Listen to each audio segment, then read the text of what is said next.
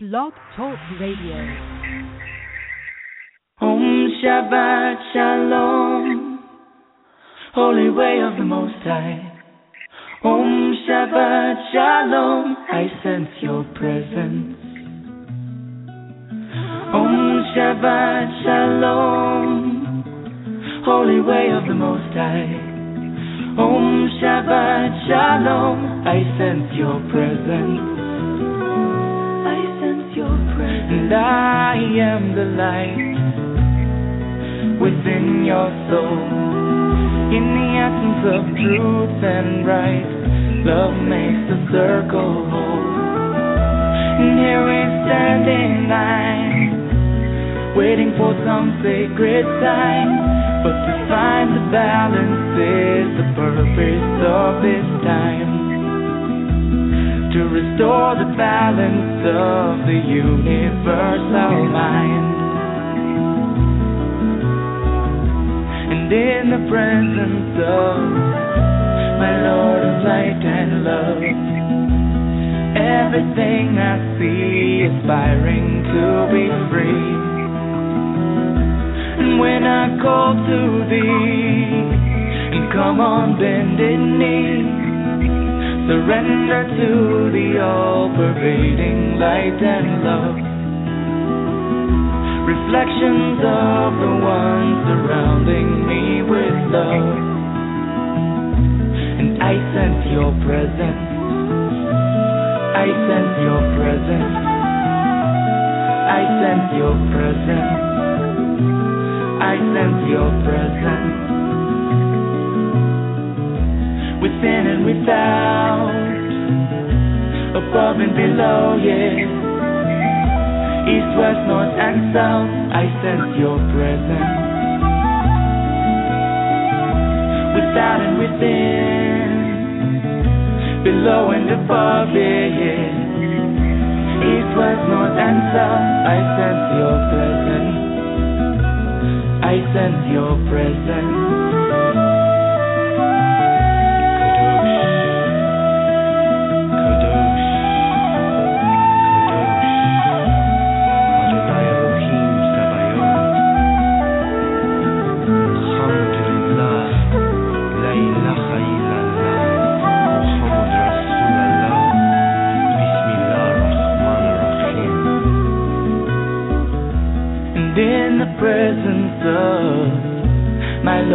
Light and love, everything I find in tune with the divine. And here we stand in line, waiting for some sacred sign. But to find the balance is the purpose of this time to restore the balance of the universal mind.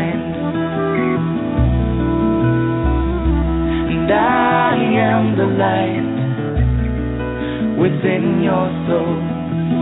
In the essence of truth and right, love makes the circle whole. And when I call to thee, come on bended knee, surrender to the all-pervading light and love.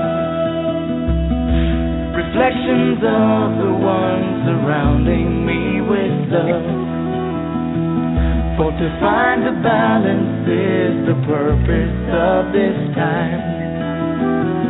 To restore the balance of the universal mind. I sense your presence. I sense your presence.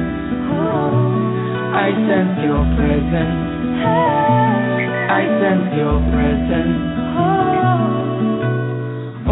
Shabbat Shalom, Holy Way of the Most High. Om Shabbat Shalom, I sense your presence. Om Shabbat Shalom, Holy Way of the Most High. Om Shabbat Shalom, I sense your presence. Om Shabbat Shalom, Holy Way of the Most High. Om Shabbat Shalom, I sense your presence. Om Shabbat Shalom, Holy Angel of the Most High. Om Shabbat Shalom, I sense your presence. I sense your presence. And thank you for joining me here on Code Connection. My name is Jesse Ann Nichols George, and I am your hostess. And that music that you were listening to at the beginning of the show is called I Sense Your Presence. It's by Shimshai.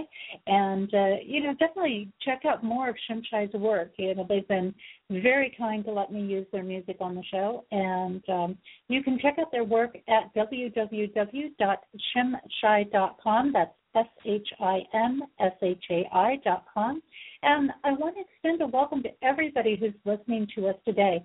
I know that some have been listening to me since way back over the years of, of doing activating compassion, which started about three years ago, and um, and recently, if you listened in last week, you know that we have shifted, and the show is shifting, and um, some of the areas and topics and things that we're dealing with is shifting a little bit, and it is now called Code Connection. So if you came here thinking, hey, I was going to listen to Activating Compassion today, it's okay. You're still in the right place. You're still in that realm.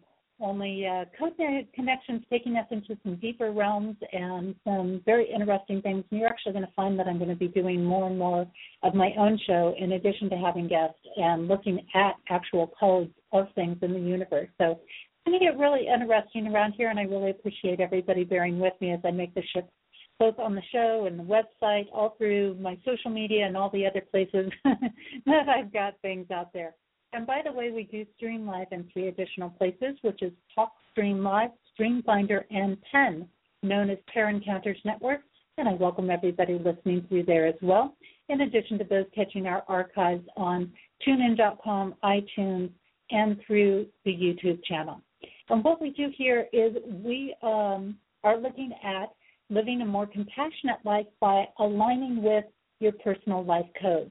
And many times I'm going to still have guests on the show so that you can learn about their work and how other things may be an option for your code energy because code energy is very personalized and it's very individualized. And so while one person might, for example, do very well with access consciousness, somebody else might not do well with that. And they might need somebody that does tapping or things like this. So this gives you a variety of different options to look at and, and in finding something that really resonates for you. I also will still be highlighting different musical artists along the way. Last week, as a matter of fact, we had Shashika Maruth, who called in from India, and that was such a blessing. I've had Woven Green on, Dragon's Head has been on the air this year, Angela um, Angelia Grace, who called in from Ireland, has been on this year. I've got CJ Monziak coming up uh, on the autumn equinox. So lots of great musical guests. I like to correlate them with the turning of the year, so listen in for those guests as well. And uh, CJ is going to be very interesting because he doesn't just do music, but he's also a shamanic practitioner, and he's got his own way of aligning things and, and working with things. And so that's going to be fun as well. And there's going to be just a variety of different topics, tools, resources, and thoughts that are going to be shared on the show, and that's going to allow for your personal exploration, universal insights, and expanding your perception of how life works. So, what I do in my own work is I focus on helping people find and use compassion in their everyday lives, but now I'm also helping people connect with their own personal code and their own code alignment uh, with other people, situations, employers, all kinds of things uh, out there all through the universe so that they can get more in the flow of things, so that they can actually get into what's working for them as an individual. In addition, I've created the Genesis Clearing Statement. If you've missed that, you can catch that through interviews that other people have done of me. Matter of fact, uh, Kevin Baird, who used to be a host on the network here, and he's we had him on just a couple of weeks ago, as a matter of fact, with New Companion, uh, did a show where he interviewed me, and uh, that was really great. You can catch that. I've also authored four books, uh, the most recent being You, Me, Life Dreams, and its companion workbook, which is relationships and the masculine and feminine energy. And then my first two books, Activating Compassion and its companion workbook. And I've also um, created Well, it used to be the Compassion Tour, and now it's shifted and it's become the True North Tour, which is a multi state nationwide tour, including workshops, retreats, all kinds of things seminars, book signings, um, private session work with people in person. So that's going to be a lot of fun. Matter of fact, I'm going to be back in the East Coast region coming up in October. I'm going to be in the Fairfax, Washington, D.C. region. Uh, in October, I'm going to be in Pottstown, Pennsylvania, and I'm also going to be in Westford, Massachusetts, near the uh, Boston region. So if you're out around that way and you want to connect, either stop into one of the venues I'm going to be at or one of the events I have going on out there. Um, I'm going to be taking private sessions on that part of the tour, and um, you know, or just say, hey, you're passing through my area. Can we connect? and if I can work it in, I will definitely work it in. It's a little bit of a tight schedule this time around because I only have a couple of weeks to work with, but um, if I can make it happen, I definitely will do it. And just a reminder if you enjoyed the show today, share it with other people because I know when I share things, people go, "Oh my gosh, that was amazing," or "That guest did a great exercise on the show, and and that really helped me out a lot," or "That was just what I needed to to tune in with right now." And they can come into the show by the very same link that you use uh, to get into our live show today, and they can listen to it in their archive. Also, it's available as a podcast through iTunes, TuneIn.com, and then my YouTube channel. And I say give me up to two weeks, even though most of the time I get it done within a couple of days, so you can look for that there as well. Now, those that have listened to my show before, they know I like to bring in a little insight for the week. And this insight comes from Yehuda Berg, who is a Kabbalah master, and he deals in what's called the 72 names of God. And, and in my code work, one of the things I'm looking at with people is different names of God um, to work with. And because we want it again kind of personalized. You know, a lot of people use a generic term or they they work with something based on their belief system. But when we tune into that name of God that really works for us, it just really it's like having all the prayers answered rapidly. and people say it accelerates things. That's that's kind of the way I hear it expressed by a lot of people I've been working with. So what we have today from Yehuda, and this thought, by the way, does go up on my page of the Main Street Universe tab on my website. Um, and that way you can go back and reflect on it through the week there. So the, the common name of God that we have this week is eliminating negative thoughts. And this little uh, message on this is when obsessive thoughts, worry, anxiety, fear, pessimism, uncertainty, and negative fantasies invade us, we can take our minds back and focus on thoughts that move us forward and not backwards. And the insight he provides on this is thoughts do not originate from the physical matter of the brain. The brain is merely a radio that broadcasts thoughts to the rational mind. So, where does the actual broadcast come from? Kabbalah teaches that there are two distinct sources the light force and the dark force. And these are like two separate broadcasting stations, and they're on the air 24 hours a day. Here's the problem the dark force of ego has control over the airwaves of our mind. 24 7 at full volume, negative and egocentric thoughts dominate our consciousness. The dark force is the source of all our fears and doubts. In comparison, thoughts that come to us from the light are barely noticeable. It's only when we manage to tune out the signal transmitting from the dark force that we're able to hear the faint sounds of our own souls. Recurrent thoughts include uncertainty, constant worrying, dread, and excessive fear to the point where we become ridden with anxiety. Negative thoughts also include those terrible things that we think about other people when they aggravate us or those harsh judgments we wish upon others when we envy them. Obsessive compulsive behavior also begins with uncontrollable negative ideas. Shutting down our negative mental processes frees the mind and automatically curbs obsessive behavior. A cold heart is an opening for an onslaught of harmful, unproductive thoughts. When our hearts become open and warm, we seal these openings once and for all. And the meditation that he provides for this is you are now switching off destructive thoughts emanating from the ego.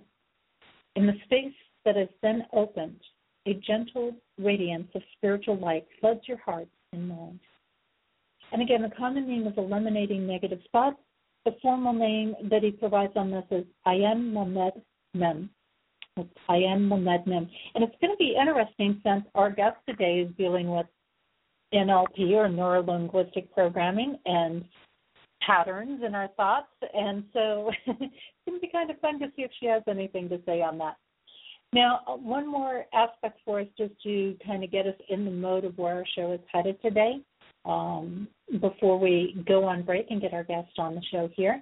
And this will just kind of move us in the direction of, of where we're headed today. What if you're what if you were a natural at something? Actually, this is not the uh, not the one that I had for this week. Give me just a moment here. I'm going to bring that up. It's really amazing how I uh, jump around every now and then, and it's been a really kind of, if we want to say, hectic week along the way for me, and um, and so definitely I apologize for that little slip there because we have an interesting guest, and she's actually going to be dealing in something today that um, a piece of the work we're going to delve into that, that talks about the patterns is called family constellation. And I think that you're going to find this really, really interesting. Okay, so here we are with a little thought on today's topic. Does the way we state things influence the way our brain receives the information? And does our brain need certain components in order to have clarity so that it can process what is being asked of us to an action? Can shifting how we communicate change our behaviors and help us live in a greater clarity? Now, many are familiar with the basics of NLP or neuro linguistic programming. However, not everyone is familiar with the foundations of how it works and the potential it has to help us. Basically, as we speak with each other, we either provide or don't provide what the brain needs to process the communication. And this then allows us to receive something with clarity or confusion. And oftentimes, I would say that most people feel that they're very clear in their communication. However, how many of us stop and actually consider if we've spoken clearly without linguistic distortion, specified generalizations, and recovered deleted information in our state in our statement? And it is said that when these components are present, a complete representation of the communication is provided, and that this can then provide therapeutic benefits. It can actually create a trance like state, allowing the brain to receive suggestions. Now, certainly this is just one aspect of NLP, and there are many components that can be included with it. However, what's interesting to me is its therapeutic effects and its ability to transform the patterns that many of us live in, both consciously and unconsciously.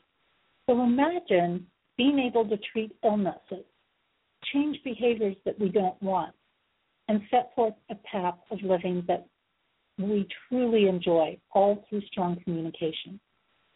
And Leslie Nipps is one person that focuses on exactly these aspects.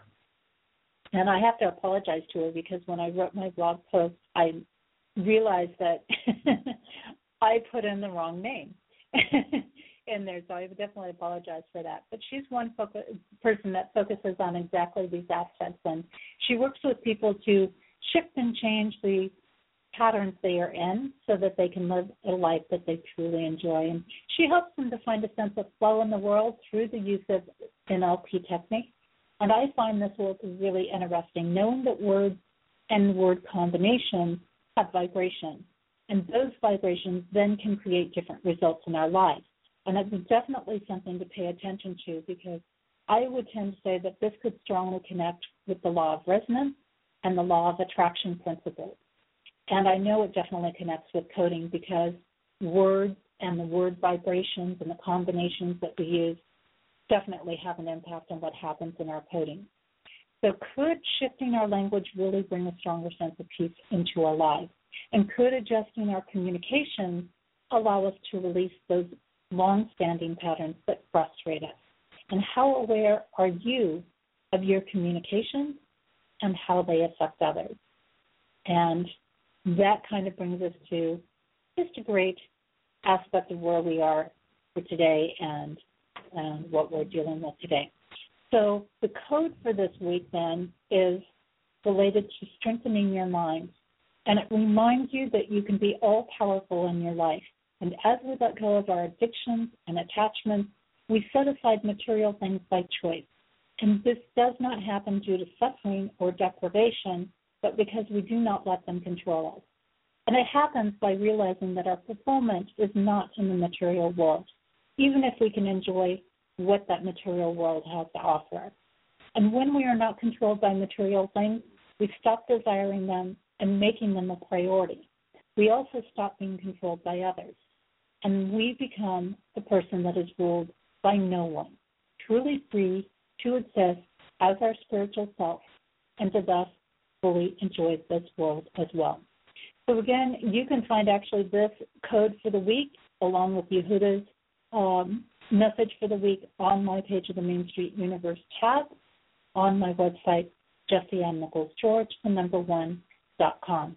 I'm going to take a short break, and when we return, I'm going to have Leslie Nipps with me sharing her work with NLP and pattern and family constellations. The song I've got for you during our break is called I Am Spinning, and it's by Clare Hedin. And uh, also greatly appreciate Clare you allowing us to use her work on the show or her music on the show, and um, and welcome that. And definitely check out more of her work through her website www.clarehedin.com. That's C L A R E H E D I N.com. We'll be back in just a few minutes.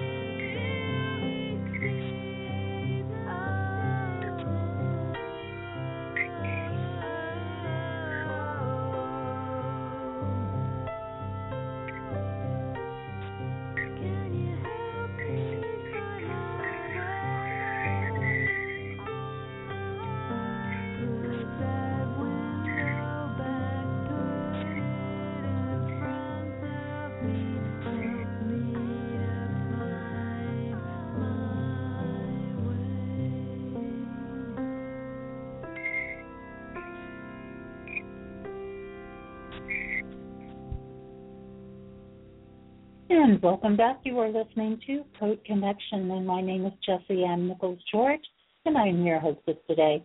You were just listening to a song called I Am Spinning by Clare Hedin, and you can check out more of Clare's work at www.clarehedin.com. That's C L A R E H E D I N.com. And today I have with me Reverend Leslie Nipps, and she's an Episcopal priest NLP, and family constellations practitioner.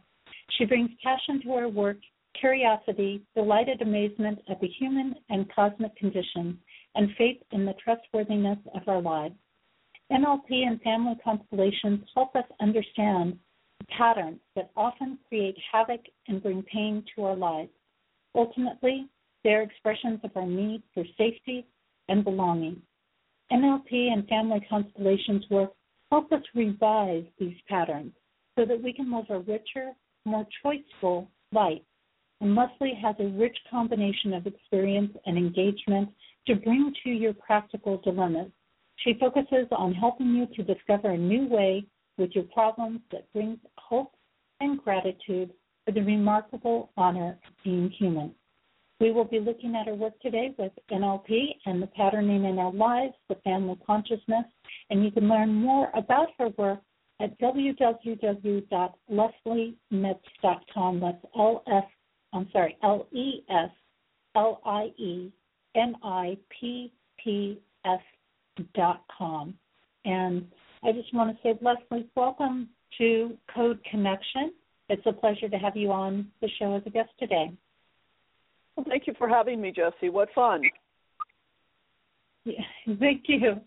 And um, you know, I would love for you to start off by sharing a little bit about your journey into this work. Like why, you know, what brought you into this? Why NLP? Why family constellations? Really good questions.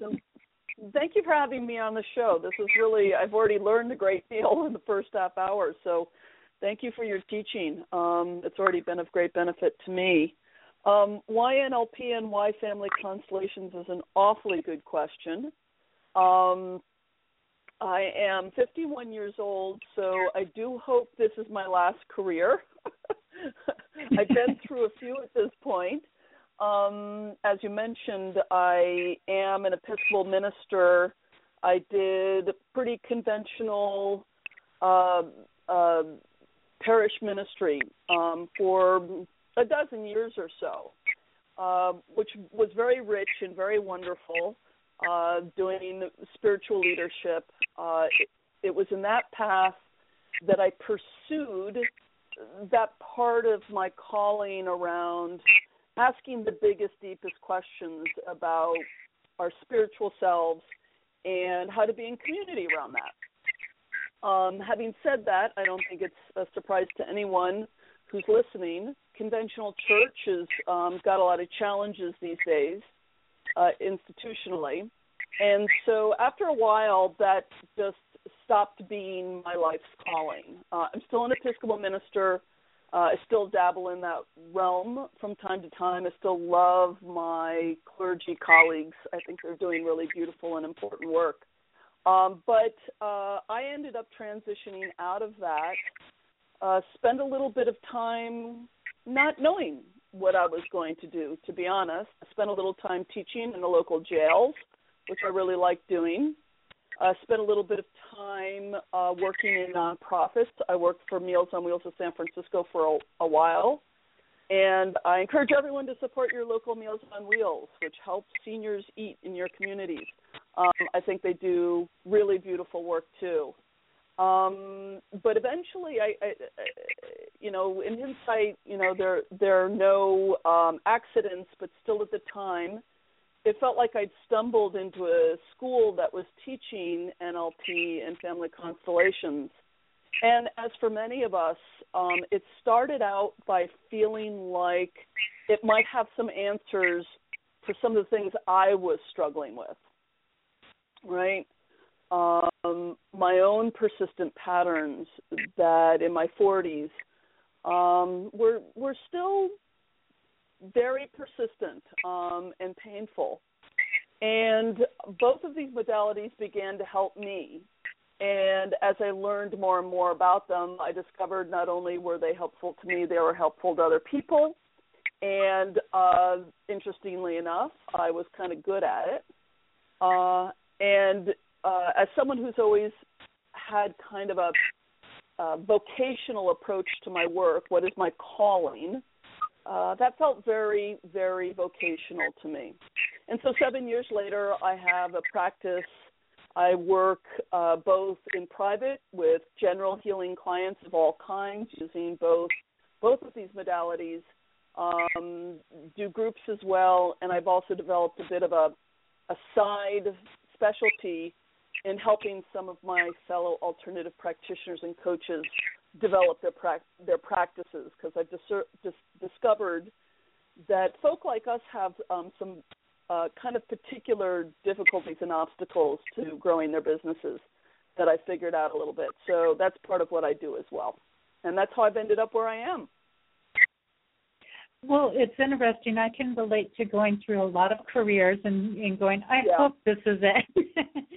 and, and I know with working with the code work that I'm doing now, um, you know, it definitely feels like it, and like you, it resonates. That um, yeah. you know, it clicks in and it connects. And I was, I was just sitting here looking, and for people that are wondering, it's very interesting as I make this shift in my own work right now um, the guests that I have scheduled, like yourself, because we booked a while back, and um, and very interesting that NLP is is coded to you. Yeah. And I was sitting yeah. here going, I'm going to stop and look at this, and it's it's definitely coded to you. So it's it's fun to see this come together oh. where the, the people that are on are sharing, you know, are are fitting into this um, work. Yeah. So it's it's it's exciting to see that come together. And you talk about the conventional church, and absolutely, there's a lot of different things, and and ironically, and I, I have nothing I against conventional churches. I, I was raised Presbyterian myself, um, but their their code energy is about um, disruption and unexpected upheaval, and it's one of the reasons that I think they're coming under a lot of scrutiny right now in these times with the planetary influences of Uranus retrograde, for example, which is all about that and uh, and having these different energies. So it's very fun to have you on, and I think that you came into it in a way that is powerful for a lot of people, and in some ways it can seem very mundane, but but it's very powerful when we come in and go, wow, this is what works for me. How does this work for you? Yeah. And and you start finding that natural niche in it. So I would love for you to share a little bit about um, give us a little brief thing about NLP. Um, yeah. For people, uh, just for those that might not be completely familiar with it. Yeah, and it's um, part of the difficulty with explaining NLP. I think there's two issues. Um, one is less a coherent mo- modality and more a toolkit. You know, with with a wrench and a hammer and a screwdriver and a tape measure. Yeah. Um, so that's yeah. one thing that can make it a little bit difficult to explain to people. The other one, uh, which is true for many other modalities, is it has lots of different lineages. And so, in different lineages, how NLP is presented can be quite different.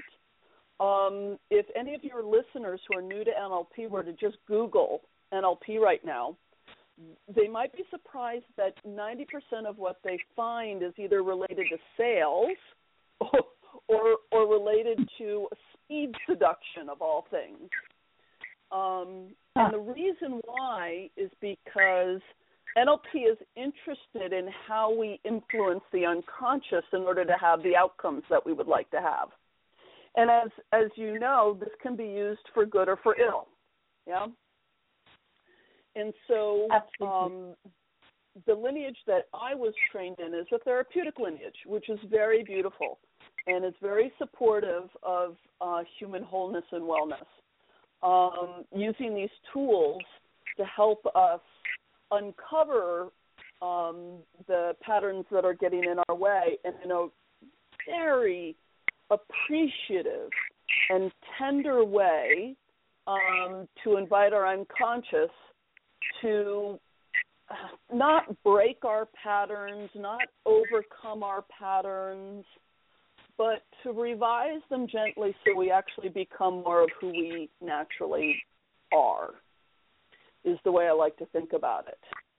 Um, it's the thing I love about NLP is it's fundamentally appreciative.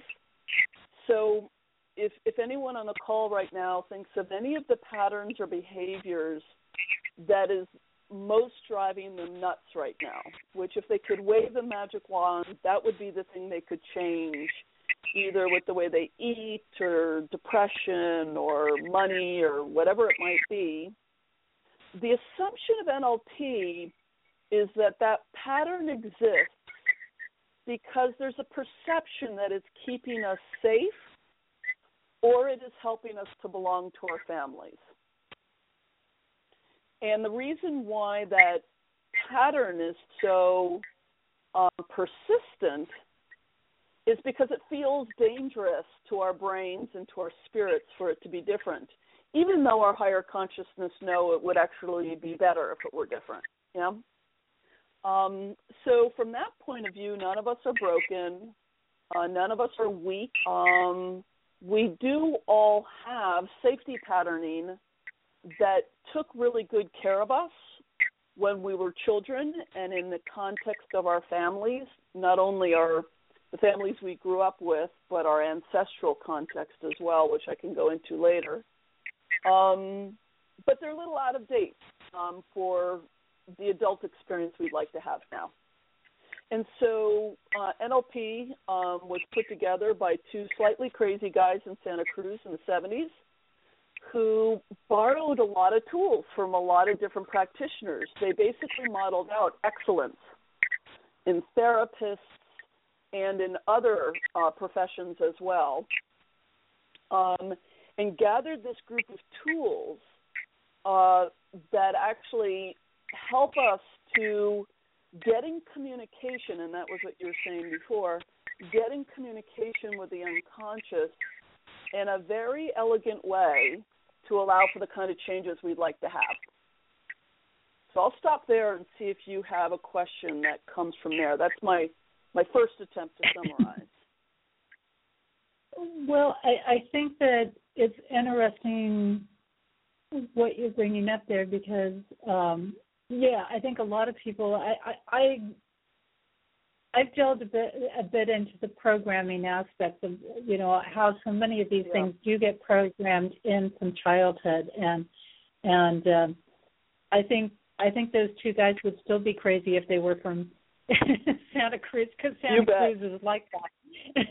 yeah. But, um, oh no no I don't blame Santa Cruz for that but you know they're just interesting gentlemen Bandler and Grinder two uh, our founders founders of modalities are often interesting on the edge people they they are and i think that that you know that area in particular was was considered very out yeah. of the box still is today yeah. but um i i was gonna have you also get into a little bit about you know how we create these patterns which i think is kind of where you've started mm-hmm. to head toward yeah. um because I think that's a question. It's like, okay, I get it that we we develop these patterns, and and and I love that you brought out that oftentimes we carry these patterns over.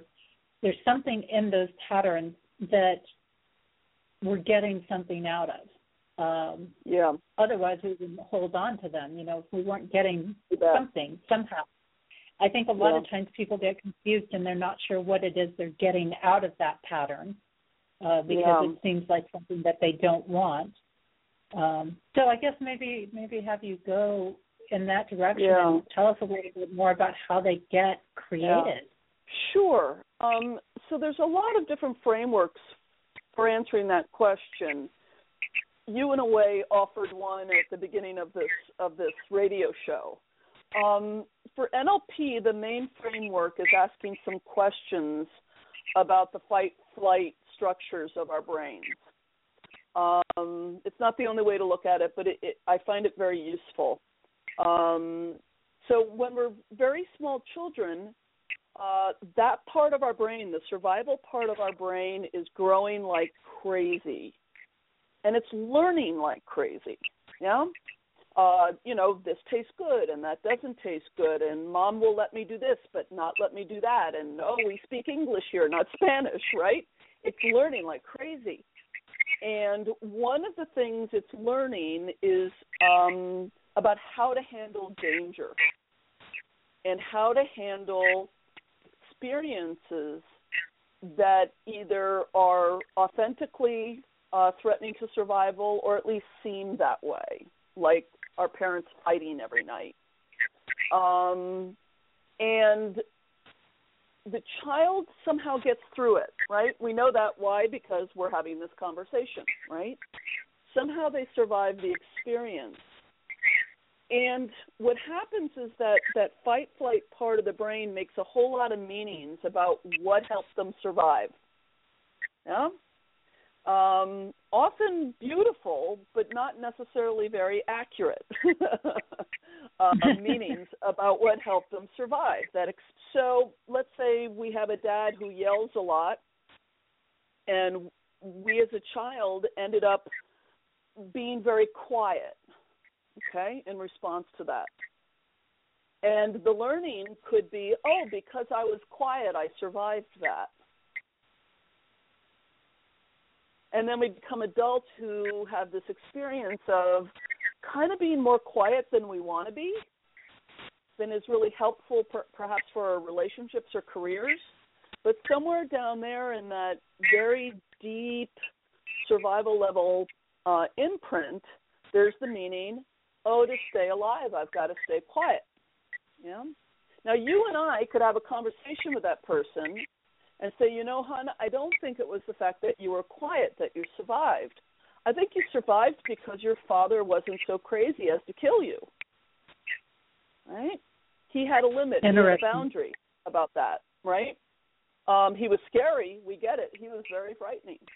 Um, but you didn't actually keep him from making you die. He actually had an internal boundary.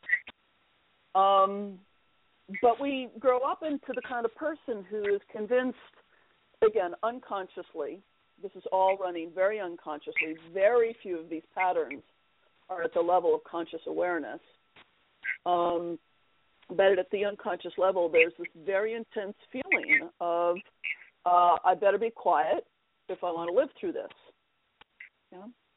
Um, whereas the conscious mind of this person, perhaps who comes to me for work, who would like to market their business more, or do public speaking or stick up for themselves in their relationship with their spouse is saying, you know, I I I know that if I speak, I'm not going to die. So I, you know, I don't know what the problem is here. Um, so we need to get in rapport with the part of the um, consciousness which is still quite convinced that staying quite quiet is absolutely necessary for survival.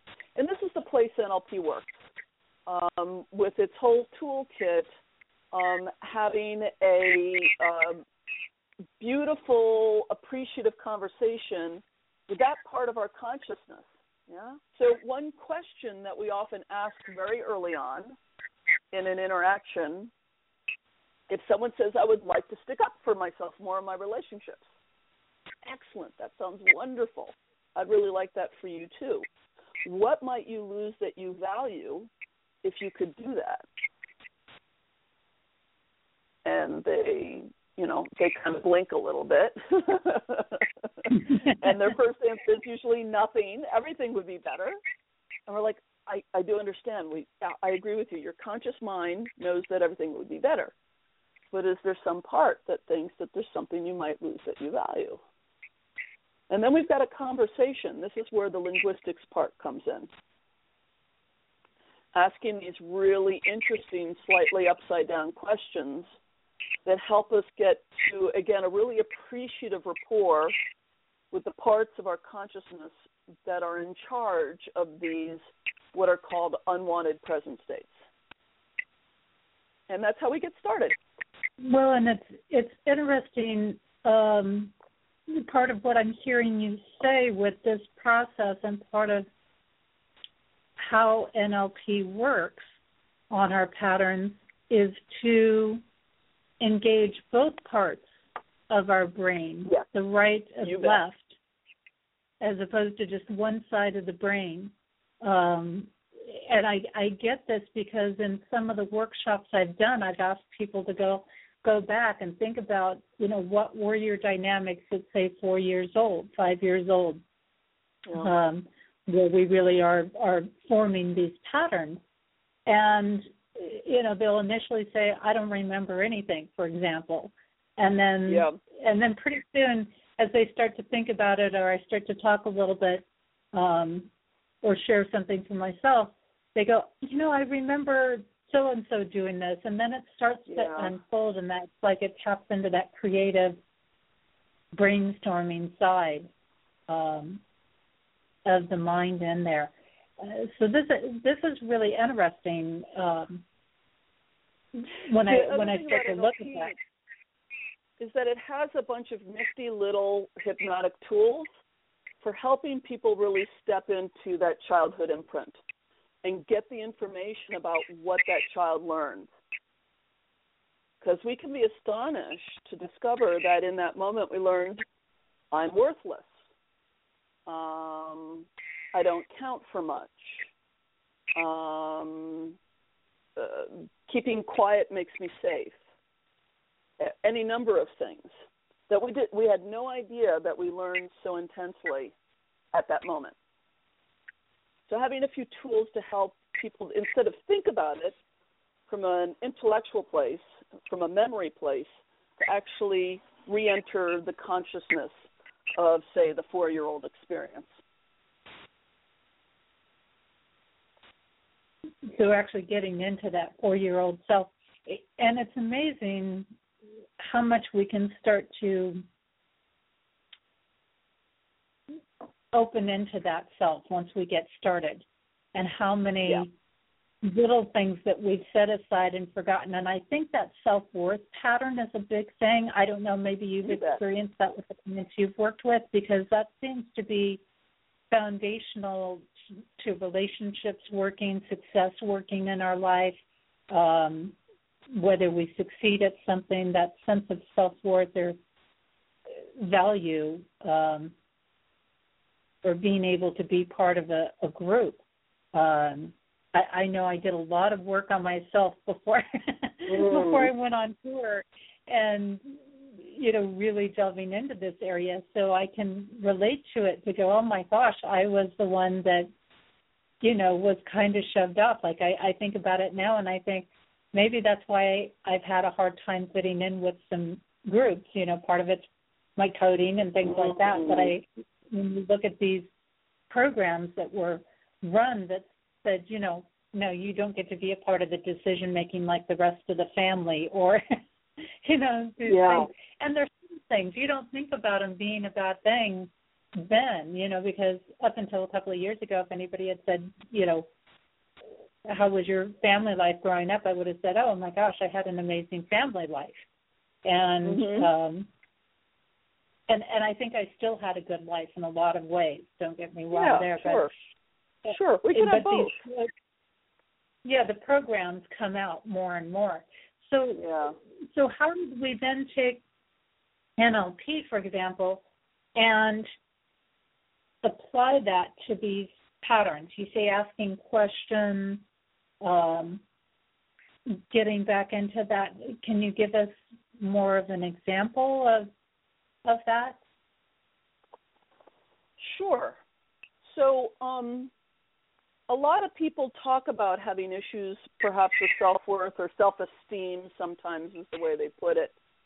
Um, what I'm always curious about is what flavor, because it actually ends up mattering a whole lot. Um, is it the version like you mentioned, like I don't really belong here? Or is it the version that I mentioned, which is if if if um, if I'm too noisy, I'll be in danger? Or is it the kind where this is a really heartbreaking one that shows up a lot, um, my mom's pain matters more than mine, or things like that, or my mom's wellness matters more than mine, that kind of thing. And so, um, as I mentioned, what we do is we we both explore. It's interesting. Even before we do, I often uh, sort of almost forbid clients to talk about their childhood because we do have an official story, whether it's a good official story or a negative one, that's that can be useful, but often um, uh, hides some of the more interesting things that may have happened. And sometimes what we're looking for is a fresh look. So what I do is I start with the actual problem, the the current day. What's the problem? I don't have good self-esteem. Oh, okay, thank you for sharing that with me. How do you experience poor self-esteem? Under what circumstances? With who? Is it by yourself? Is it only with other people? Um, when you're really in that experience of feeling badly about yourself, what's the self talk that goes on in there? And then we get to really powerful questions, um, which are things like um, what might someone believe who's having this experience exactly this way? And most amazing things comes out of mouth, people's mouths. I mean, it's just astonishing what they'll say. Um, they'll say, "I'm in a prison." Oh, I'm really interested in that, you know. Um, and then we end up um, getting almost just by looking at the present experience of the pattern. At that point, we can almost guess what happened in childhood, right? Because it's such a it's such a portrait of the meanings that were created uh, in order to get us through some very difficult times. Now, the, the thing that's really important to remember is that even though these patterns and beliefs um, are very um, unwanted and dysfunctional now, at the time they got created by us, they felt like solutions. So if we have a mother who's in pain all the time, and we don't get a lot of attention. And whenever we ask for attention, we get yelled at. Then it actually feels better to come upon the idea, the belief, oh, I know I'm not being attended to. My mom's more important than me. Phew. For a moment there, I thought there was a problem. It's a relief. It's it's it's a solution to, in a sense, an unbearable childhood experience. Um, the problem is is that we move into adulthood and we still have that stabilized because the part of the brain that does the survival patterning doesn't do time, so it doesn't understand things like growing up. It's just kind of permanent learning. Um, it, it it no longer works. It's no longer has the positive meaning and impact in our lives that it once did. Um, and that's how we begin to uncover the pattern. It, this is interesting, and I believe very strongly in this that the present and whatever we're dealing with right here and now, the answers are there. the answers are there. Oh, we yeah. can figure out, as you say, the other pieces Yeah. there. And it's, it's kind of like just even listening to you talk as I reflect back and I think, okay, I could see how as a child it was easier for me to just kind of go off and be my myself and oh, yeah. to to not get involved in a lot of family stuff or decisions because my voice wasn't being heard anyway so why would I speak up Yeah. only to create that pain so to say right.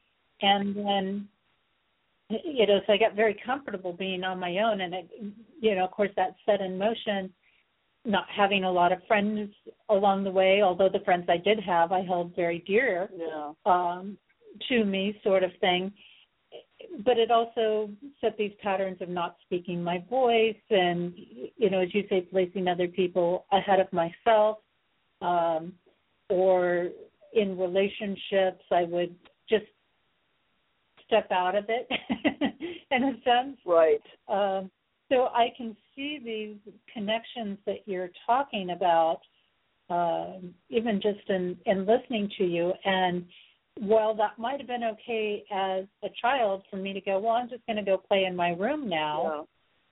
Yeah. As an adult, I still have to get out in the world and earn a living. I need to communicate right. with people, and I need to be able to blend into groups and be able to work in groups with people.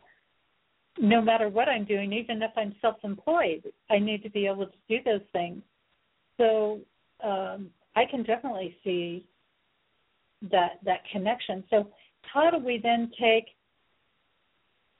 you know this tool so then then we start coming yeah. up with phrases to reprogram or how do we get this nlp actually implemented so i can go okay i need this as an adult. I i i'm there. Now what do i which piece of the toolkit do i pull out? Right. Really good question. Um, as i said nlp has lots of tools and some of them are for things that are just i don't know we kind of need to tweak a little bit. Yeah. Um, for instance, there's some really good change work patterns, as they are called, um, for let's say you had a really bad breakup um, with somebody and you had to move out of the house, but now you have to pass that house every day to work, and it makes you feel horrible. Um, you'd prefer to be able to drive by that house and not feel that horrible. So NLP has a really simple change work tool for that. Now, for the kind of things you and I have been talking about, those are much deeper. They're related to fundamental experiences of belonging and safety. Um, and the main uh, work that NLP offers up for that is something called reimprinting. The idea is that you know, I, I could give you a lecture or any client a lecture about how you're actually a very worthy person and being in groups is safe. And you would you would nod and um and very little would change, right? Um the place where the meaning yes. has to be updated is kind of in the part of the brain where the meaning got created in the first place. Yeah. So this is how reimprinting works. Um, if you were my client, I would uh, invite you to imagine that younger version of yourself. Generically, I might choose four, age of four, although in the work that I do with clients, we usually find the precise age that would be most useful to do this at. But just imagine that four year old who's learning and acquiring the meaning that being alone keeps her safe. Okay? We're mm-hmm. going to give her five stars for all of her creativity that she's brought to a very difficult situation. And then, like you said, using the other part of the brain, the more adult part of the brain, um, I would come up with a, a resource that you, the adult, Jesse, could agree with fully. Um, usually, I need a longer conversation to make sure I've got something that I really know will work. But um, you know, under the circumstances of the radio call.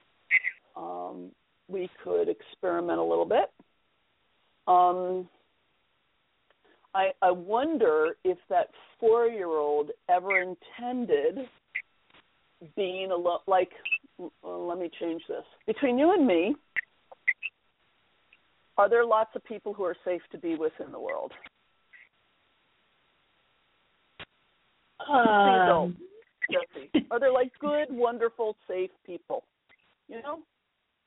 Yes, there are there are good, wonderful, safe people out there. Yeah. Yeah. So I'd invite you just to step into her and let her know that. She can't know that. She's only four. She hasn't met okay. them. Yeah.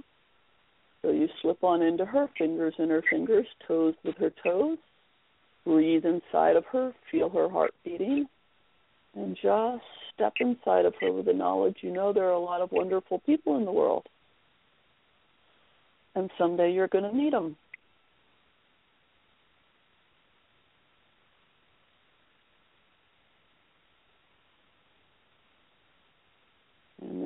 that's working at all, I invite you to just breathe a little bit.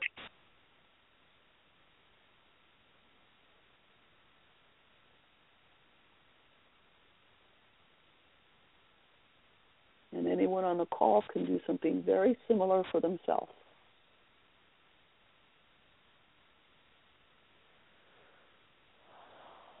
The four year old thinks that, you know, the people in her family are, you know, representative of everybody. We'll just let her know. There are a lot more and different kinds of people in the world that she's going to want to meet someday.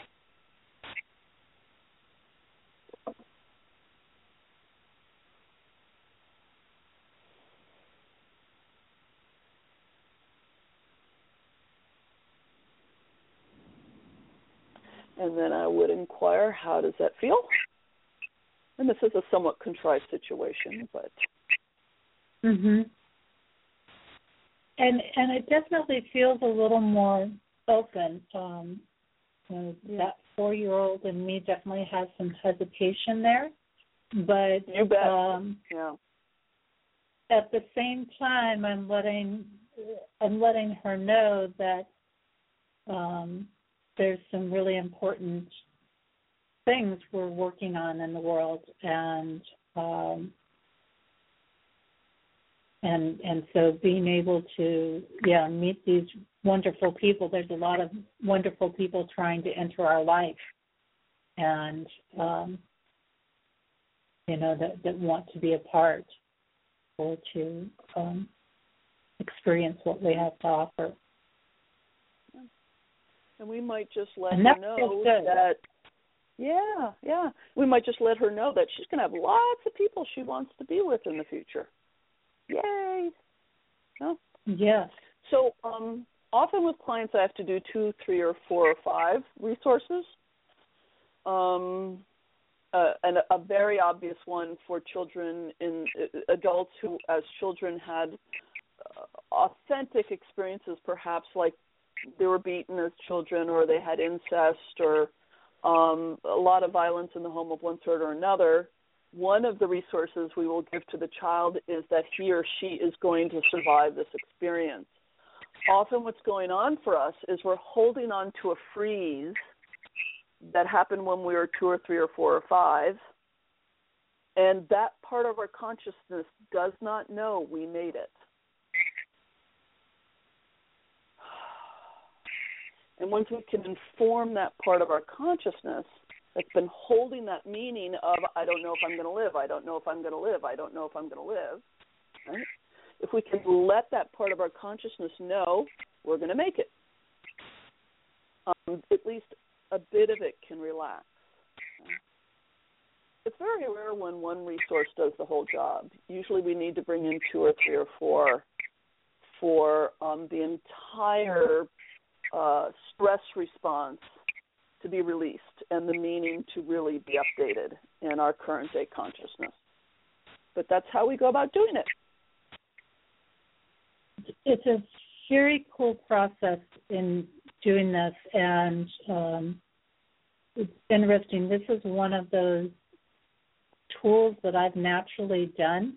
Um, I bet, Matter of yeah. fact, when we started doing healing work many, many years ago, and I would work with clients, and it was their childhood self that would show up to me, and that's the self I would talk with, um, because I believe if you can shift that childhood self, you automatically shift the adult self Right. um, as well. If we're It's, it's kind of if like we're I'm sorry. I was just going to say it's kind of like going back and shifting the timeline. You know, it's shifting Yes. the outcome.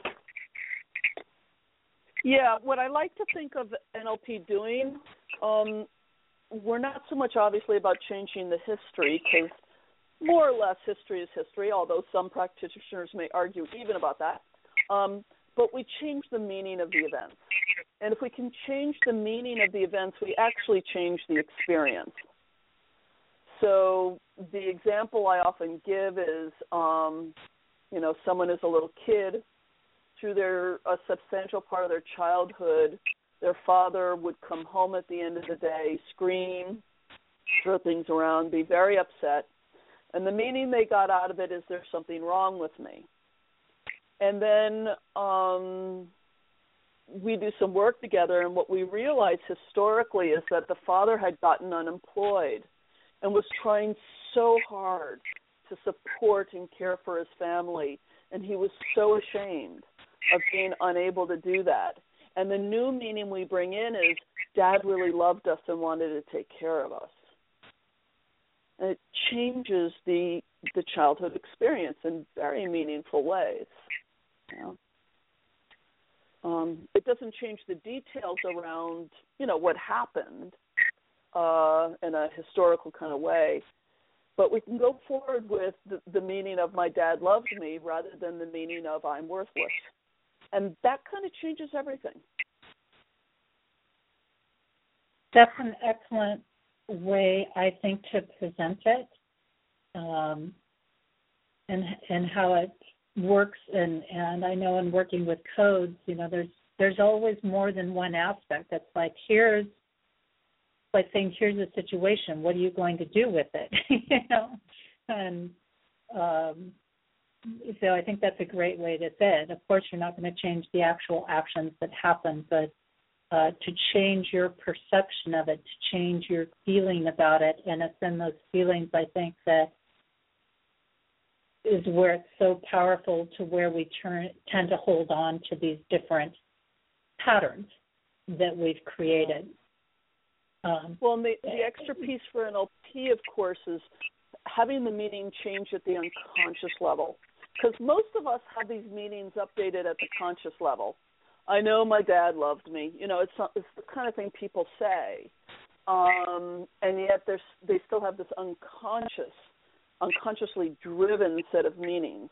So it's really there where we need to appreciate the old meanings and see if there's an authentic way for there to be an update. So there can be a meaning that's actually more honoring of actually what happened, even if the circumstances were exceptionally um, horrifying. And we do know clients who have had exceptionally horrifying childhoods. Um, mm-hmm. The other and, piece that's part of this that I really haven't mentioned is that we also want to create a really good picture of what they'd prefer. So um, instead of I'm really quiet and I don't stick up for myself in relationships, I'd really like to stand up for myself in relationships and create a really strong, attractive picture of that future self. Um, so uh, that that's the other piece is bringing the past, the present, and the future self um, together in kind of a union of intent, uh, so that it's kind of a win-win-win for all three when any of them starts to have it any better.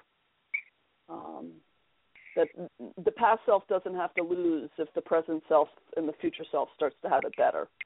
That everyone gets to have a better experience of life, all versions of us and that's a good thing. yes. when we can experience life in a more enjoyable way as a result of it, um, we benefit, but also everybody around us benefits uh, from that as as well. In things. Yeah. Now, with this process, and I know there's just so many little yeah. variations. You know, it's like going into the screw section of a hardware store, and there's you know, a hundred different screws there that could be used. Who They're all screws, right? so many, or, or nails, or clips, or whatever. And and you know, there's a hundred different ones that could be used. But which one are you going to yeah. use now? Um, I know there's some people out there probably thinking, oh, I could probably just delve into this myself. Um, what do you, what are your thoughts as far as somebody trying to do this themselves? I mean, we're all a little bit different, and you know, in, in some ways, but is there a value to working with somebody like yourself versus trying to do it ourselves? And I can think right off the bat, like, oftentimes we're either too close or we've left things out that we we can't always get to the questions that need to be asked. Yeah, um, yeah, yeah. On our own. Yeah. Um, you know, there's some really nice, simple NLP patterns that most anyone could do on their own. Um, there's a fantastic one, a very early one. Um, this will make you laugh, um, but called a resource cocktail. and it's it's a very nice, simple little pattern, um, particularly applicable if you have a situation coming up like a job interview or you're meeting your in-laws for the first time um, where you're nervous and you're not sure you're going to do your best and you want to be your best um, they're just some nice, simple ones that you can kind of do on your own. Having said that, um, uh, like so many modalities, um, trying to learn NLP from a book or a website or even some online courses is kind of like trying to learn skiing uh, by reading a book. um, you you kind of gotta you know you can be on the receiving end of NLP without learning any NLP. So you can go to an NLP practitioner and and um, have the artistry of someone who's a real master at it. Um, or you can, of course, go off and learn it yourself, um, and then you can self-apply. Um, and even then, from time to time, when I've got something that's really in one of my blind spots, uh, I will get a fellow practitioner to help me out with it um, because I'm not uh, able quite to um, go observant enough, you know, go up enough levels to really look at it. I'm, I'm in it a little bit too much. Um, so yes, I recommend it. Having said that, um, uh, NLP practitioners, as I said in the beginning, um, vary a great deal upon the lineage they come from. So if you're interested in getting NLP from somebody or, or trying this out, I would recommend looking for a practitioner who underlines that what they do is therapeutic. Um, and then you've probably got someone who's in the right territory for what you're trying to experience. I think that that's a good point, and I'm I'm glad that you brought up that indeed there are some tools that people can use, and I imagine that is some of the affirmational things like what you've said, um, making that conscious choice to to say, okay, this is what I'm now choosing, and know, this this might have worked when I was four, but it's not what I want in my life right now. And uh, so, yeah, I think that there's that's. I'm glad that you brought up that there are yes, there are pieces that you can do, and I'm glad you brought up that you yourself will take somebody out at a certain point with it because I think even those of us that have been doing our work for a long, long time, one of the things we realize is we need a little objective point of view of somebody just right. grabbing a little different twist or a little different insight because they're intently focused on listening to some of the things you're saying and some of the actions that you're portraying, not in a judgmental way, but in a way of being able to see or to pick up information that maybe you haven't connected. You might have all the dots, but you haven't connected the dots completely. And the practitioner yeah. helps to connect those dots uh, when you can't necessarily see how to get them connected. So I think that that's a good point. And you have an area of your work that you deal with that really focuses on patterns, and it's called Family Constellation. Share with us what that's that right. is all about. Yeah. So the nice thing about family constellations and NLP, they come from two completely different worlds. As I said, NLP, the 70s in Santa Cruz, Family Constellations comes from Germany via Zululand um, in the 80s.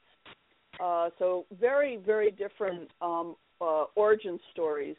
But what they have in common is, as you said, this interest in, in patterns. And um, again, NLP is mostly on safety patterns, patterns that stick around with us because some part of our consciousness, our unconscious mind, is still pretty sure that it's not safe for it to be any other way. With family constellations, it's a different set of patterns, and these are the ones that have to do with belonging to our families. Um, it turns out that a lot of, and, and for anyone on on this uh, radio show who has patterns that you've tried a million different ways to change, and it's kind of not budging, I'd very much recommend you to take a look at family constellations because it's often the, the, the approach um, that hasn't been taken yet. Um, all of our families, our, our ancestors, have at some time or another suffered. Um, whether it's a very personal suffering like the loss of a child or a brother betraying a brother or a murder in the family, or there can be national traumas like the Holocaust or slavery, um, Cherokee Walk of Tears, that kind of thing. Um, these kinds of suffering often can't be integrated or dealt with at the time for whatever reason. You know, culturally they wouldn't let themselves, or it was just too big and too difficult, or there was a secret involved. Um, or if we're talking about something like slavery, it, it's too big for any one family to completely integrate that, right? So what happens, um, and this gets to some of your languaging earlier in the radio show, um, there are resonances in the family consciousness of this unresolved, unfinished suffering, this pain.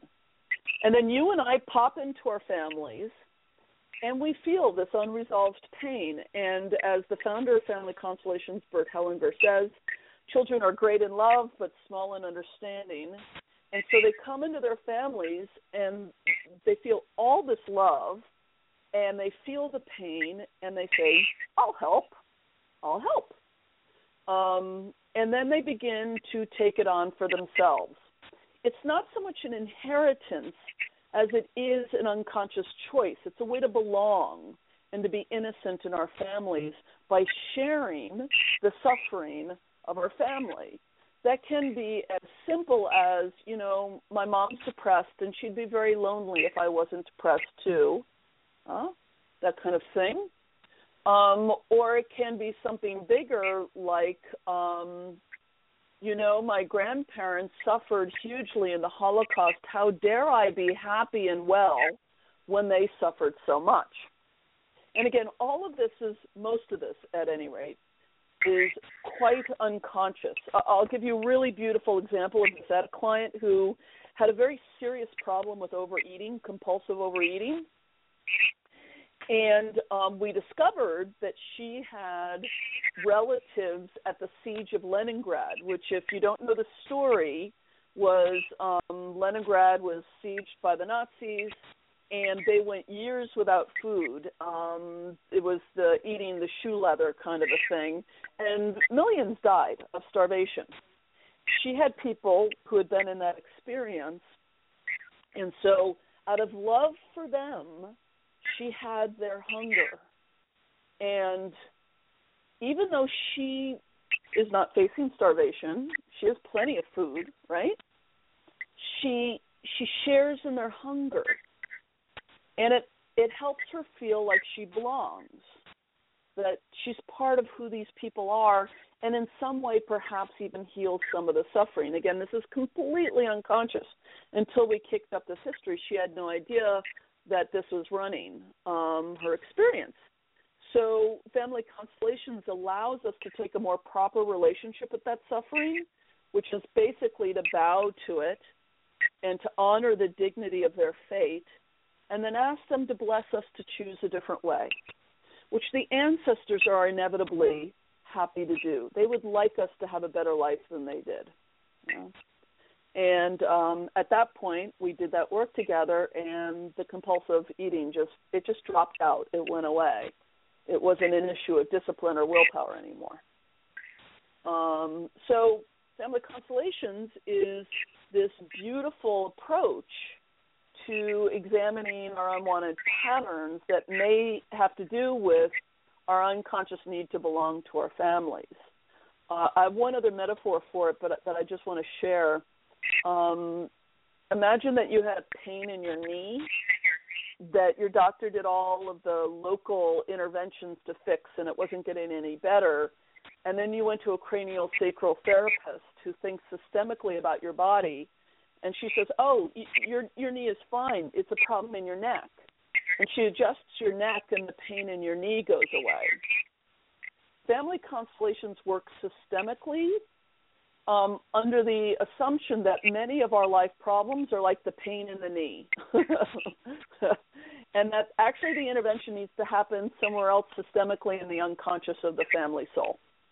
Um, and in combination with NLP, it's it's really powerful because it combines the ancestral patterning with the childhood trauma patterning, and uh, in that way we can kind of cover both bases.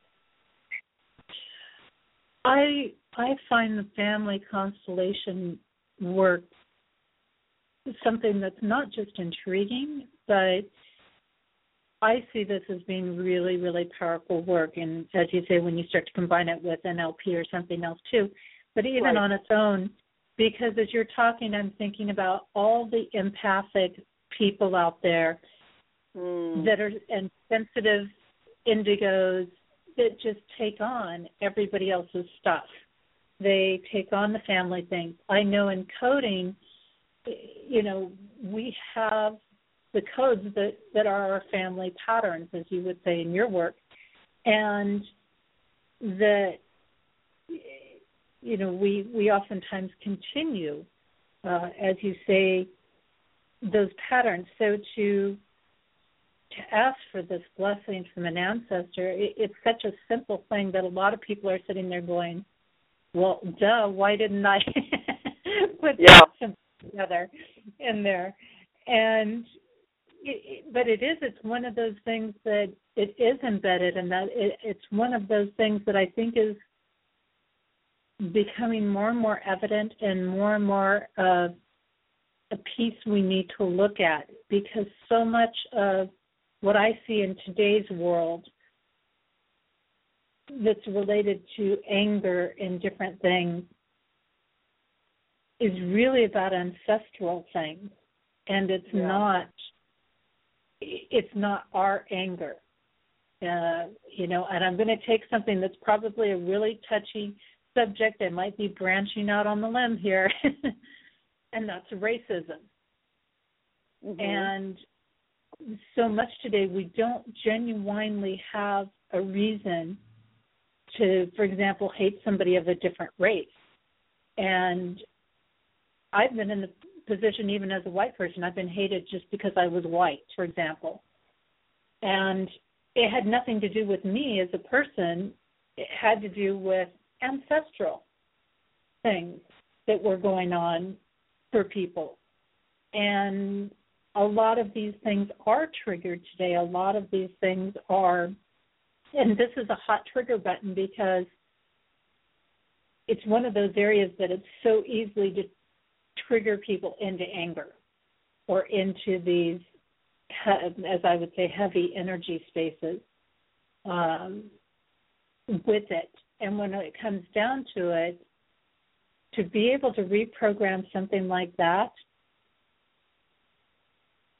would be incredible because yeah, personally yeah, yeah. I think it's it's what perpetuates wars and a lot of global issues today is carrying on some of these family patterns. And in a way, if we look at it, it connects with the example you gave of NLP and the child. And it may have served our ancestors, but it has no place in our life today.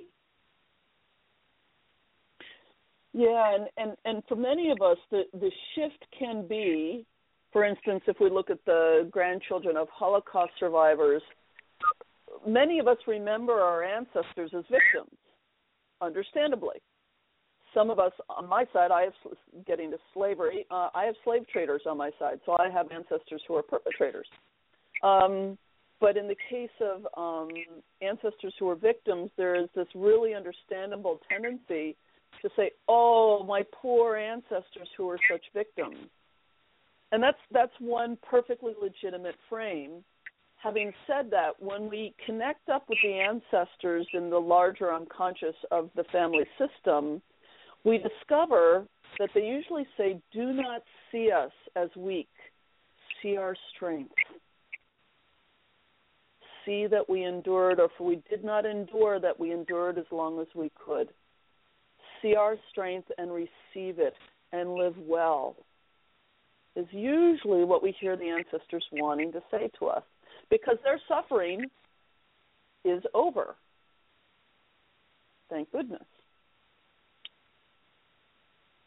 So to receive their peace and their strength uh, as we are the smallest ones. We receive their life and their strength.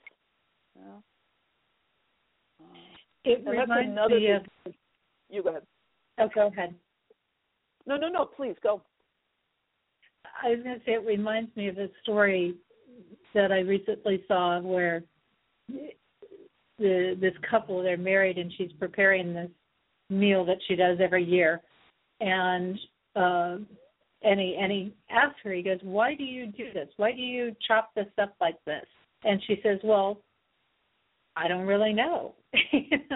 that's the way my mom always did it and so that's the way I do it. And he goes, Well there must be you know she goes, I'm gonna call my mom and find out. So she calls her mom and finds you know, asks her mom and her mom says, I don't know, that's the way my mom always did it. and you know, so they call the grandmother and they say, you know, why why did you always do this this way? And she says, oh, well, because the pan I had was too small and it wouldn't fit, so I chopped it up. There, was, there was no reason for it. There was no like, you know, uh, it made it taste better or something like that. There was no reason behind it. It was just in her life the pan she had to use was too small, and here it carried on all these generations and uh, so it kind of reminds me of the same thing. So many times we carry something through, and we don't even have a clue why we're carrying it through, or you know, there's maybe no reason to carry it through. Yeah, and, and, and there's definitely these kind of charming, pointless family traditions, um, and and they're harmless in and of themselves. Um, and sometimes they're, even though they're in a sense pointless, they're like heck, what the heck? Um, it's one way to create that sense of you know uh, us in an in a positive way. Um, and the kind of stuff the constellations is usually working with is trauma based, suffering, betrayal, intense loss. You know, the family that died in the house fire. Um, you know, the father who was murdered these kinds of things um, that have a very intense impact on the family consciousness, and um, yeah. which the family consciousness has a hard time rebalancing itself from. Uh, so, on behalf of the client who's having whatever current day problem they've got, um, and have perhaps no idea even about this history, uh, we try and bring balance back into the family system and allow, as Bert Hellinger puts it, which I really, really like, is allow the love, the natural love of the family, to flow properly again in a way that um, is more proper to what families um, authentically wish to express to each other. Yeah. And I want to invite people. There's a bit of a coincidence today, Jesse. Um, we made this date quite a long time ago, but there's there's today's actually an important day. Um, I'm the co-director for the National uh, Constellations Conference this year in San Diego in November. We hold it every two years. Uh, all the best practitioners in North America come and present at this event. And today is the last day of the early bird. um, when you can save a hundred bucks on it. So um, I only raise it because for anyone who's interested or perhaps is on on this radio show and they've actually been exposed a little bit and they're like, oh my god, I'd really like to experience more. Uh, this is a smorgasbord. You can go to a bunch of workshops, lots of different perspectives, different subspecialties. Really dive in, and um, uh, if you uh, uh, would permit me to say, uh, share that website, I would like to invite people to come. Uh, Absolutely. Yeah, definitely share um, it and and whatever information you want to give on that, please do. Yeah. Um. So uh, my apologies. It's a longer URL than it ought to be, but it's uh it's constellateus.com slash conference 2015 home. And I'll say that again, constellateus.com slash conference 2015 home. Um, and you'll get all your information there. But if you're finding yourself intrigued, um, today is the day to act because you will save a $100 uh, on the early bird uh, uh, entry fee for this conference, which is going to be in San Diego in the middle of November, November 12th to 15th, at a beautiful beachside uh, site venue. We've got this gorgeous spot for it. So I invite everyone to come. Be delighted to have you. And that's and a great time to be in to San Diego. After today, if you're listening to this this radio show after today, then it's still available. Please do come anyway. we would like that. and, and San Diego in November is is fantastic. It's uh, yeah. It really is uh, a good area when you're down there, right on the the beach areas and and things. There's some some really wonderful places right in there. So that that's really great. I you know it's funny. I was thinking as you were talking about the family constellation stuff, and of course you know when I have a guest on, I'm always trying to think about as I'm listening to them talk. There's something that's getting triggered for me a lot of times, and mm. and uh, sure. what they're they're saying. And I was thinking about because I come from a huge heritage on both mm. sides of my family the work that I do. On one side of the family, I'm at least 13th generation spiritual advisor and, and healer, and on the other side of the family, at least 13th generation Druidic practitioner. And so I, I was thinking about when you were talking about the family constellations and and some of the different challenges I've had in bringing my own work out along the way. Mm. At different points, because I've, I've weaved in and out of doing things and and like a lot of people you know of course now everything's balancing out now in my life but mm-hmm.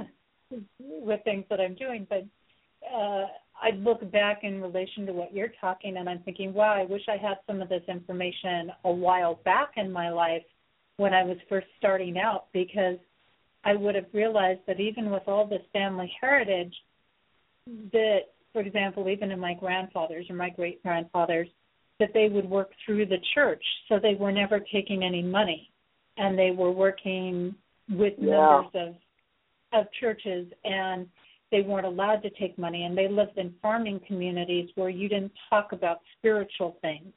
Um, sure there's a lot of farming communities in the Midwest that um you know, they've got their own Germanic practices or whatever, but uh hex symbols on the on the barns and things like yeah, that. Yeah, yeah. At the same time I'm sitting there thinking, okay, how many of my ancestors actually took money for what they did and what was the reason behind them not taking money? And it really mm. wasn't about that they wouldn't have taken money as a matter of fact, people would send them, like my grandfather, things years later because he helped them without expecting anything along the way. And I'm thinking they probably would have loved to have been able to open up and do some of this work and be paid for it.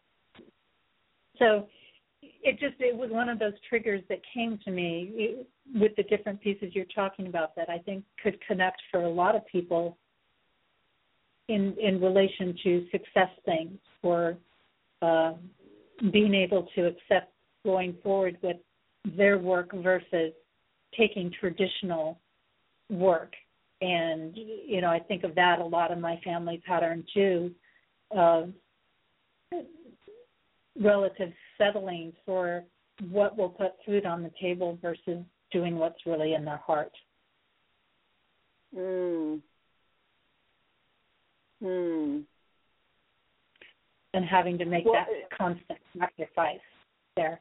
So yeah. it's just some of those thoughts that come in when you talk about this family constellations, and it it seems to me like it could open doors for a lot of people in some of their their big challenges that they're dealing with. Yeah, and again, there's a lot of there's a lot of themes in what I hear you saying, and a lot of different ways it can show up.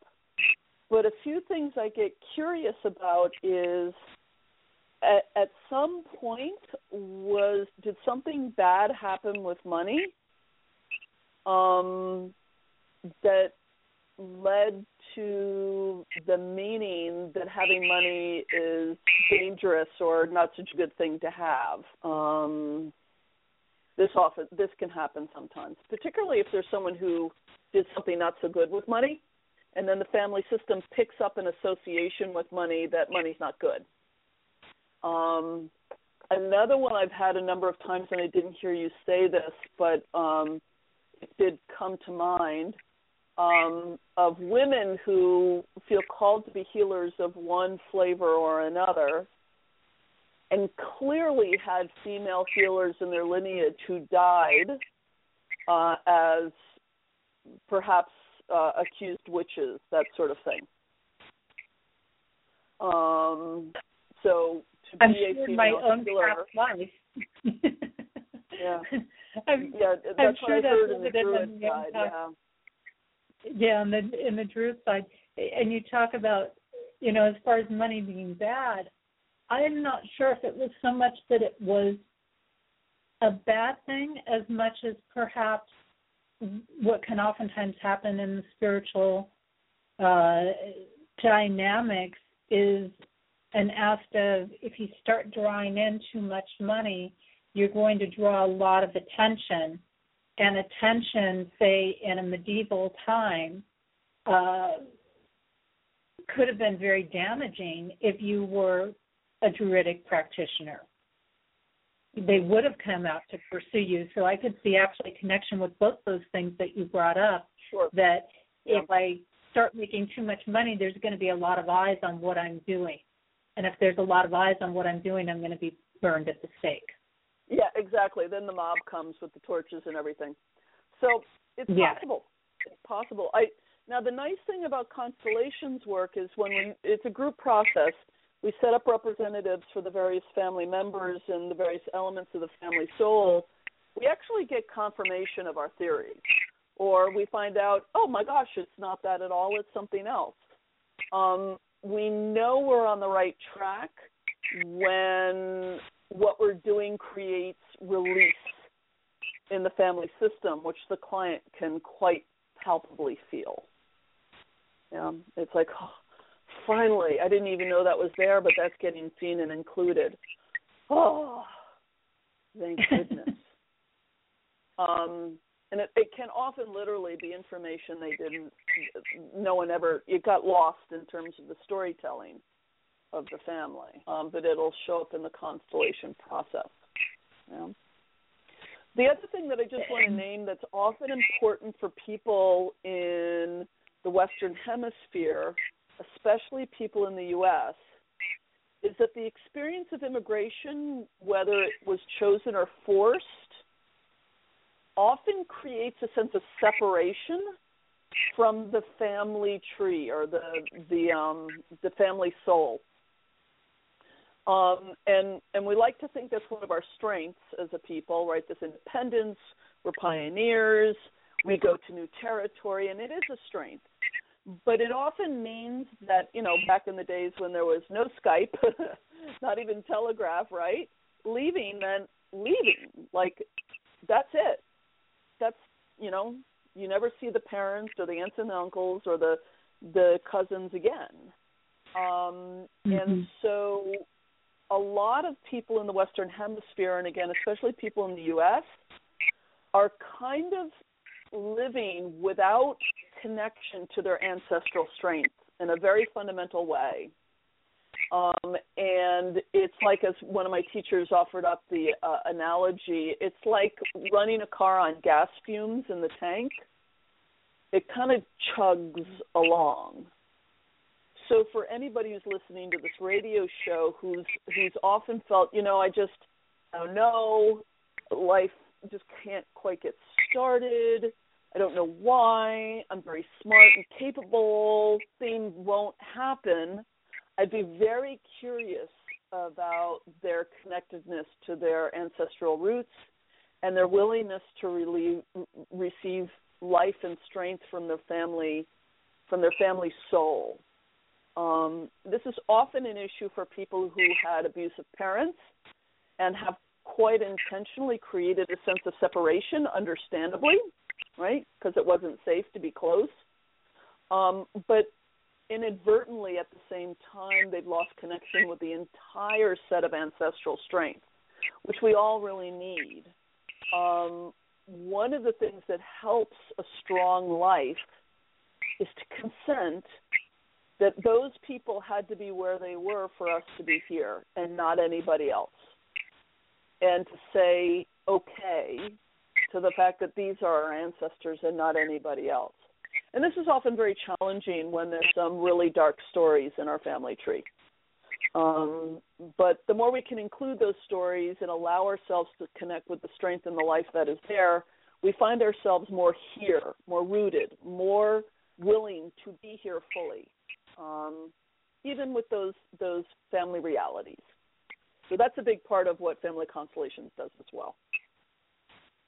And I'm glad that you brought that up. And I thought I think it's interesting that you look at the different family members and stuff because I think there can be a lot of different perceptions or misunderstandings in things. Mm-hmm. Uh, a mother thinks that she's being loving and providing and yet you know the child may see it as you don't want to be around me you're always too busy always doing something else or um you know other things always seem to take priority whatever the case is uh there. And the mother may not have even realized they were portraying that and the child may not have even realized, as you mentioned earlier in the show, that hey, uh, you know, they were doing everything they could to put food on the table and give us some sort of life.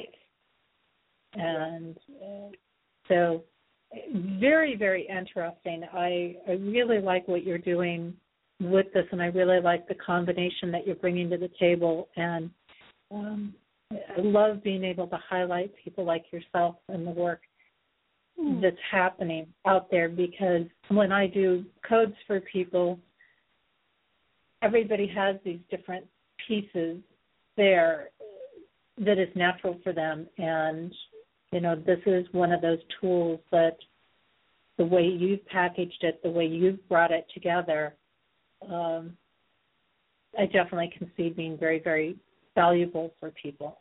And thank you. Yeah, it's great fun.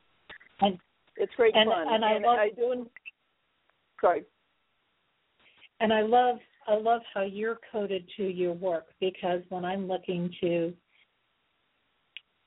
suggest or, or reference somebody, I you know I want them to be connected to their work like you're connected to your work in there. Mm. Mm. Well, thank you for saying that. I appreciate that. That's very, very, very affirming. And um, if if anyone wants to find out more, I'm I am available for free consultations. Um, again, uh, you can find me at uh, Leslie at leslienipps.com or at my website leslienipps.com, um, and uh, I'd be delighted to talk with you more if you're if you're curious or you have some questions. Perfect. And you also mentioned, Leslie, you mentioned the event that you have going on in November in San Diego. Are there any other events that you have going on that are coming up? Um, well, if you live in the Bay Area, if, if for the listeners who are in the Bay Area, I do do family constellations as a group process every two to three weeks in Berkeley. Um, live constellations are the best way to experience it if you're in the Bay Area. So you can look at my website. I do them very frequently. So, um, and then for those of you who are uh, alternative practitioners and coaches who are struggling in any way with building your practices, again, I'm quite successful in my practice. I figured out some things that there's certain ways that we get in our way um, in a, a success around being in business that other people in business don't have. with, again, with a lot of appreciation for our quirks and and what we are like. So. Um, uh, uh, I have a workshop coming up in September that you can join by Google Hangouts or by uh, live again. And I offer other uh, opportunities, other events from time to time uh, uh, around that work of building your business, including I'm starting a four month uh, business growth program that starts in October. So, any of those things you're curious about, please reach out to me, uh, and I'd be happy to talk with you more about them. Well, absolutely wonderful, and you know, and I know that you can work with people no matter where they are. Uh, mm-hmm. Right along the way as well, so they don't have to just get out to the Bay Area. But but if they're in that area, you definitely have the the extra abilities for connecting with them or extra options for connecting with them. So uh, again, uh, I want to mention if anybody missed any part of the show, Leslie gave some great examples, some uh, actually the little meditational things that we kind of slipped in there. So you might want to go back and listen to the show from the beginning. And again, her website is leslienipps.com. That's L E S L I E N I P P S dot com. And Leslie, it's been a real pleasure to have you on Code Connection mm-hmm. today and sharing your work and giving people a chance to learn a little deeper layer of, of what this is all about and to learn a new area that maybe they haven't even heard about. Well, thank you very much, and thank you for making this space um, both for me and for all these people who listen and for the really beautiful work you do as well. Thank you. Thank you so much. And uh, coming up here, uh, again, if you've missed any part of the show, do go back and listen to it in the archives. It's available immediately afterwards. Uh, I do want to mention that next week on the show, I'm going to have um, Tara Nichols with me, and you're going to be really interested to see what she has to say. She's an astrologer, she's a shamanic practitioner, and she's going to be talking about the transits that are going on right here and now. And we have a lot of different things that are going on from an astrology point of view, and you know, oftentimes I like to lean to Sharita Starr. She's one of my favorites, but uh, Tara kind of came my way and I said, well, let's let's talk about the transit. Sure, let's see what we can talk about here. And so she's she's going to be talking about some of those things that are flying around the universe right now. If you want to tune in for that, it's going to be a little different show. Like I said, I've got some very interesting guests lined up, and we're connecting more and more in this coded aspect and and taking some really interesting universal wisdom uh, approaches here. You can definitely find out about any of my work through my website. Uh, I have many things on there from monthly specials. I have videos that I put out every month that are on there. It has been getting refined. I've got information up on my code um, interpretation work that I'm doing now. Uh, it hasn't completely synchronized with everything else. I've still got to update a lot of my event pages and things like that. but a lot of the website has been updated. I still have pieces on it that I need to work on on to do, but the information is on there, so you can check that out as well. Uh, my books are on there. You can purchase right through there. And mentioning about monthly specials and my books, by the way, if you register for my autumn equinox weekend event, which will be in the Sioux Falls area, you can receive a set of my activating compassion books absolutely free for attending that event. And my events, by the way, because they are going to be more focused around code, and it will include code interpretation work as part of what you'll receive through that weekend or through the weekend events. Um, I'm only taking a maximum number of six people on uh, my my weekend uh, events now. So that's something to keep in mind. If you are interested, you definitely want to reserve your space for that. Uh, I do have some shifts, and there are uh, some price adjustments that are going on. So just let me know. My website is Jesse Nichols George, the number one dot com, and you'll find not only the archived versions of this show and the Activating Compassion shows, but also all of the Main Street Universe shows are on there. And we do have several shows we are getting a lot more of just shows that come in and, and are there once a month. So that's going to be something that's going to be interesting to follow here on the Main Street Universe Network. But consistently, we do have Tuesdays. We have Susun Weed, who shares her work in herbs and natural plants, and she's been doing 13 sacred trees, I believe it is, um, as part of, of a series she's been doing and doing little bits of other things in there as well. Wednesday nights we have our flagship show with Daniel and Janice, and they've been interviewing some really great musical guests. Mark Slaughter was on just recently, and they had another band on this week. And uh, then oftentimes Darren Bupera follows up that show. He's a reader at Madame Laveau in New Orleans, and you can get his perspective and his insights about a variety of different things in the spirit world and uh, and then he also slips a reading there too. And So if you're looking for really good reading, he's a he's a great person to get it from. Also check out Kevin Baird's work, who's part of our network, even though he's not formally doing the show right now, at uh, his website nucompanion.com. That's N-U companion.com. And this is Jesse Ann Nichols George. Thank you so much for being here today. And Thanks to all of our listeners, not only through Blog Talk Radio, but those streaming live on PEN, known as Fair Encounters Network, StreamFinder, and TalkStream Live, as well as those that are catching our podcast at iTunes and TuneIn.com, and those catching the YouTube version of the show. I definitely look forward to seeing you back here next week as we delve more into code connection. And don't forget, if you've enjoyed the show today, share it with others. It's going to be available at the same link in our archives and I'm going to leave you with the song Yearning For, also known as Over and Over, which is by Shimshai. And um, again, you can check out more of uh, their work at their website, www.shimshai.com. That's S H I M S H A I dot com. Thank you so much, and I look forward to seeing you again next week right here on Code Connection. May you enjoy the rest of your weekend and have a truly amazing week. And if I could see what makes me blind, I would soar to the edge of my mind and to touch what seems unreal, just to show you the way that I feel.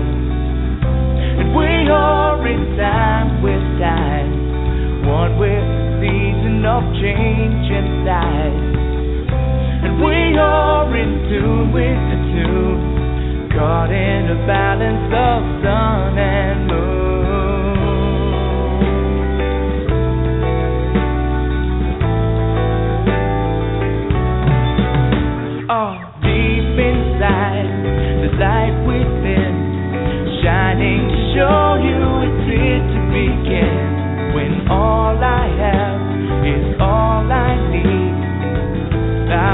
Will to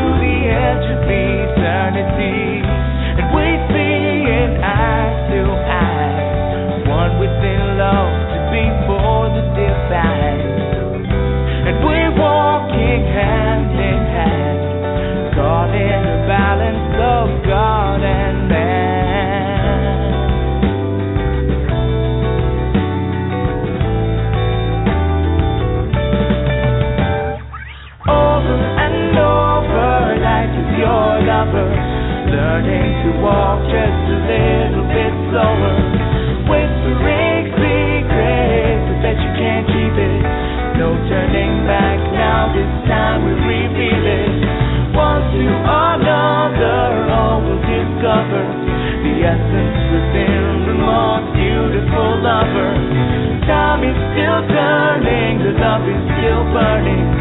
Deep in your spirit, your heart still